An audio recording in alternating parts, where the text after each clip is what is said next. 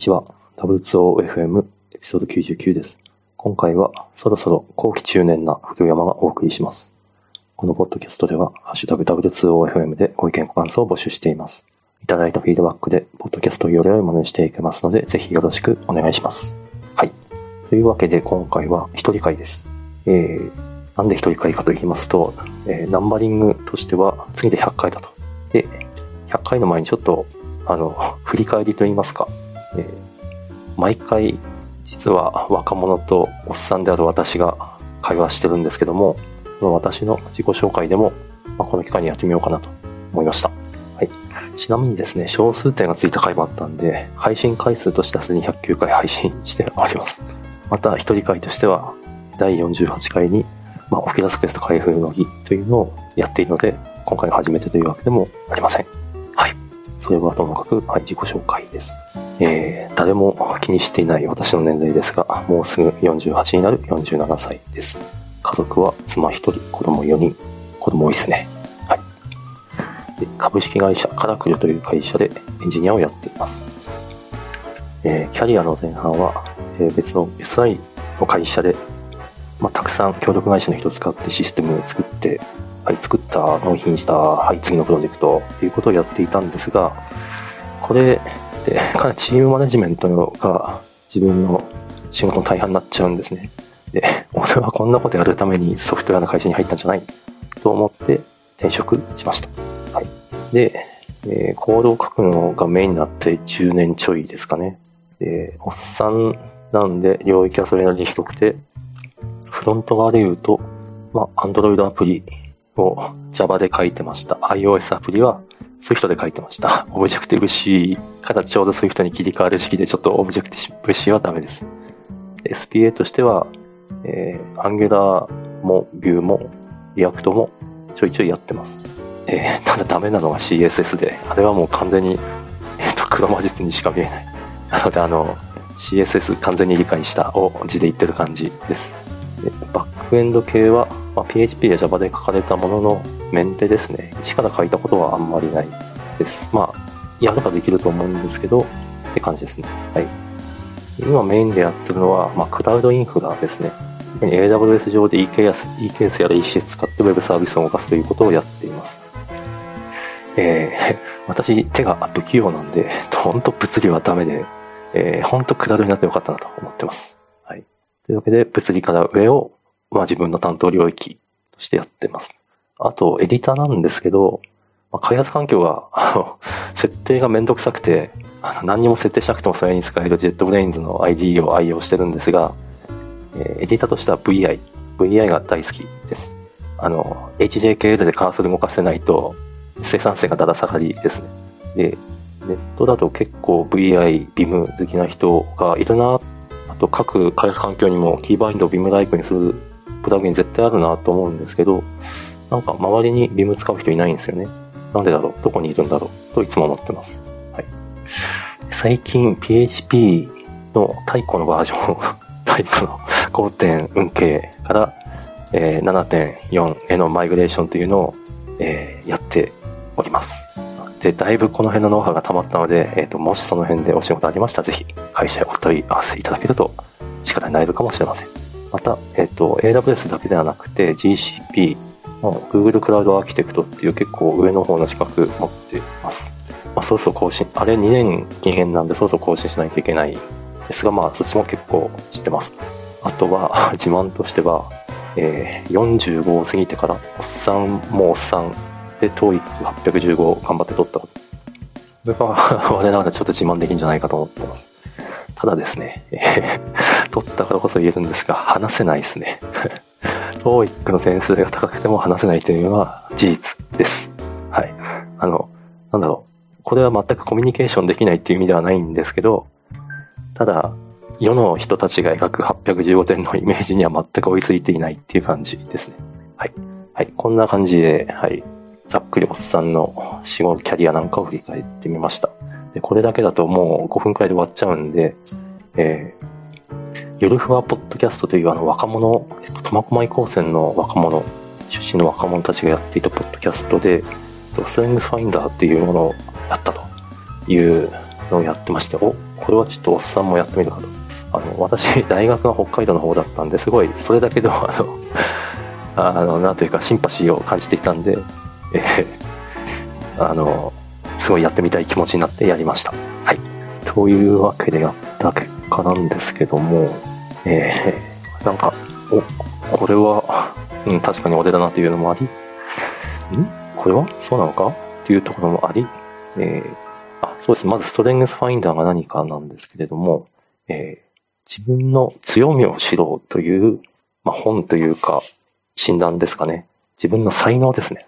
でこの才能というのは別に年齢によって変わるものとかではなく、ほぼ持って生まれたものらしく、えっと、ちゃんと自分の才能を自覚して、その才能に沿った人生の運営というか、をすることが、まあ、幸せにつながると。まあ、自分の才能がないところ、弱みのところで勝負してもまあ勝てないのは当然なんで、えー、まあそうだろうなと。で、もう私もだいぶ人生が進、進みまくってますが、えー、まだ知らない自分がいるんじゃないかということでやってみました。はい。なんかまず5つ、自分の特に、あの、資質の強い才能を出してくれるんですね。それを、えー、ちょっと読み上げています。はい。ナンバーワンは収集心。はい。あなたは知りたがり屋です。あなたは物を収集します。あなたが収集するのは情報、言葉、事実、書籍、引用文かもしれません。あるいは形あるもの。例えば切手、野球カード、ぬいぐるみ、包装紙などかもしれません。集めるものが何であれ、あなたはそれに興味を惹かれるから集めるのです。そしてあなたのような考えの人は、いろいろなものに好奇心を覚えるのです。うん、世界は限りなく変化に富んでいて複雑なのでとても刺激的です。もしあなたが読書家だとしたら、それは必ずしもあなたの理論に磨きをかけるためではなく、むしろあなたの蓄積された情報を充実させるためです。まあ、こんなもんですかね。そうです。まあ、正直読書は読書のために読書し、確かに読書、読書というか、物語は本当空気ですね。あの、摂取してないと死ぬんで、もう、とにかく、ガンガン、吸い込んでいく。まあ、これを収集というなら、まあ、確かにそうだなと思います。はい。えー、続いて、2番目の質は、内政。あなたは考えることが好きです。あなたは頭脳活動を好みます。あなたは脳を刺激し、縦横無尽に頭を働かせることが好きです。あなたが頭を働かせている方向は、例えば問題を解こうとしているかもしれないし、アイデアを考え出そうとしているかもしれないし、あるいは他の人の感情を理解しようとしているのかもしれません。何に集中しているかは、あなたの他の強みによるでしょう。なので、頭を働かせる方向は一定に定まっていない可能性もあります。内政の質は、あなたが何を考えているかというまで影響するわけではありません。単にあなたは考えることが好きだということを意味しているだけです。あなたは一人の時間を楽しむ類の人間です。はい、その通りです。ならば、一人でいる時間は、黙想し内省するための時間だからです。あなたは内省的です。ある意味、あなたはあなた自身の最良の伴侶です。はい、その通りです。あなたは自分自身にいろんな質問を投げかけ、自分でそれぞれの回答をどうあるか検討します。まあ、こんな感じですかね。うん、これ100%その通りですね。っていうか、みんなそうしてるもんだと思ったんですけど、これは私の才能なんですね。ふーん。うん。自分と話すの楽しいですよね。はい。続いて、3、ナンバー3質。運命思考。偶然に起き届くことは一つもありません。あなたはそれを確かな感覚として持っています。それは人々が互いに結びついていると心の底から知っているからです。確かに人々は自分の行動を自分で決めることができる。自由な意志を持っている個別の人間です。とは言っても私たちは何かもっと大きな存在の一部なのです。それをある人は集合無意識と呼ぶかもしれません。それを魂あるいは生命力と呼ぶ人もいるでしょう。しかし何と呼ぶかは問題ではありません。私たちは互いに隔絶されているわけではなく、地球や地球上の生命が切り離されていないと知っていることで、あなたは安心感を得るのです。ああ、そうですね。ただこれは 今まで話したことなかったんですけど、そう思ってますね。あの、うん。話したことなかったんで説明するのが難しいんですけれど、魂っていう概念がありますよね。あの人が死んでも生き続ける的な。私も魂というものがあるとは思ってるんですけど、みんな普通に思ってるのとちょっと違っていて、多分この私、古山という、なんだろう、ファクターは魂には含まれていない。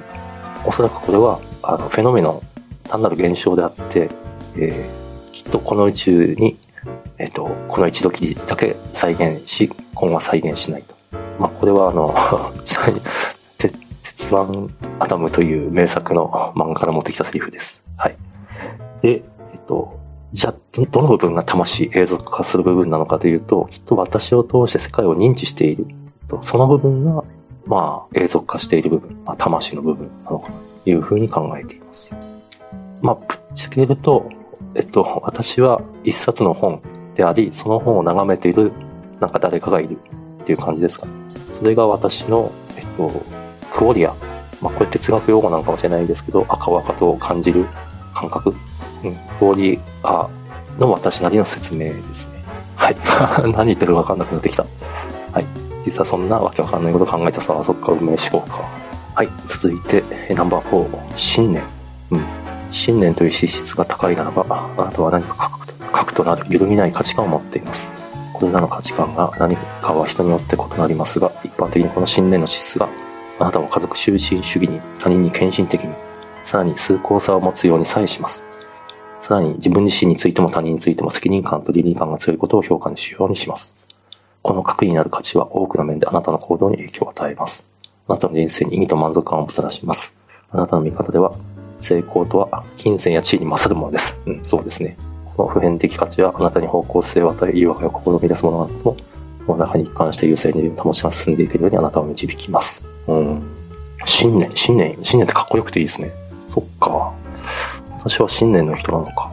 でもあの、本当若かりし頃ですね、お金より大事なものがあるんじゃないかって言って、えっと、周りの大人たちにですね、いや、お金は大事だよって諭されることが 多々あったんですね そして私はだいぶおっさんになったんで、いや、お金ないと子供養っていけないしなっていう、本当思います。お金大事です。でも、でもそれとは別にやっぱ大事なものってあるよなっていうのは、すごい、やはり私のベースにあるものですね。そっか、それが信念か。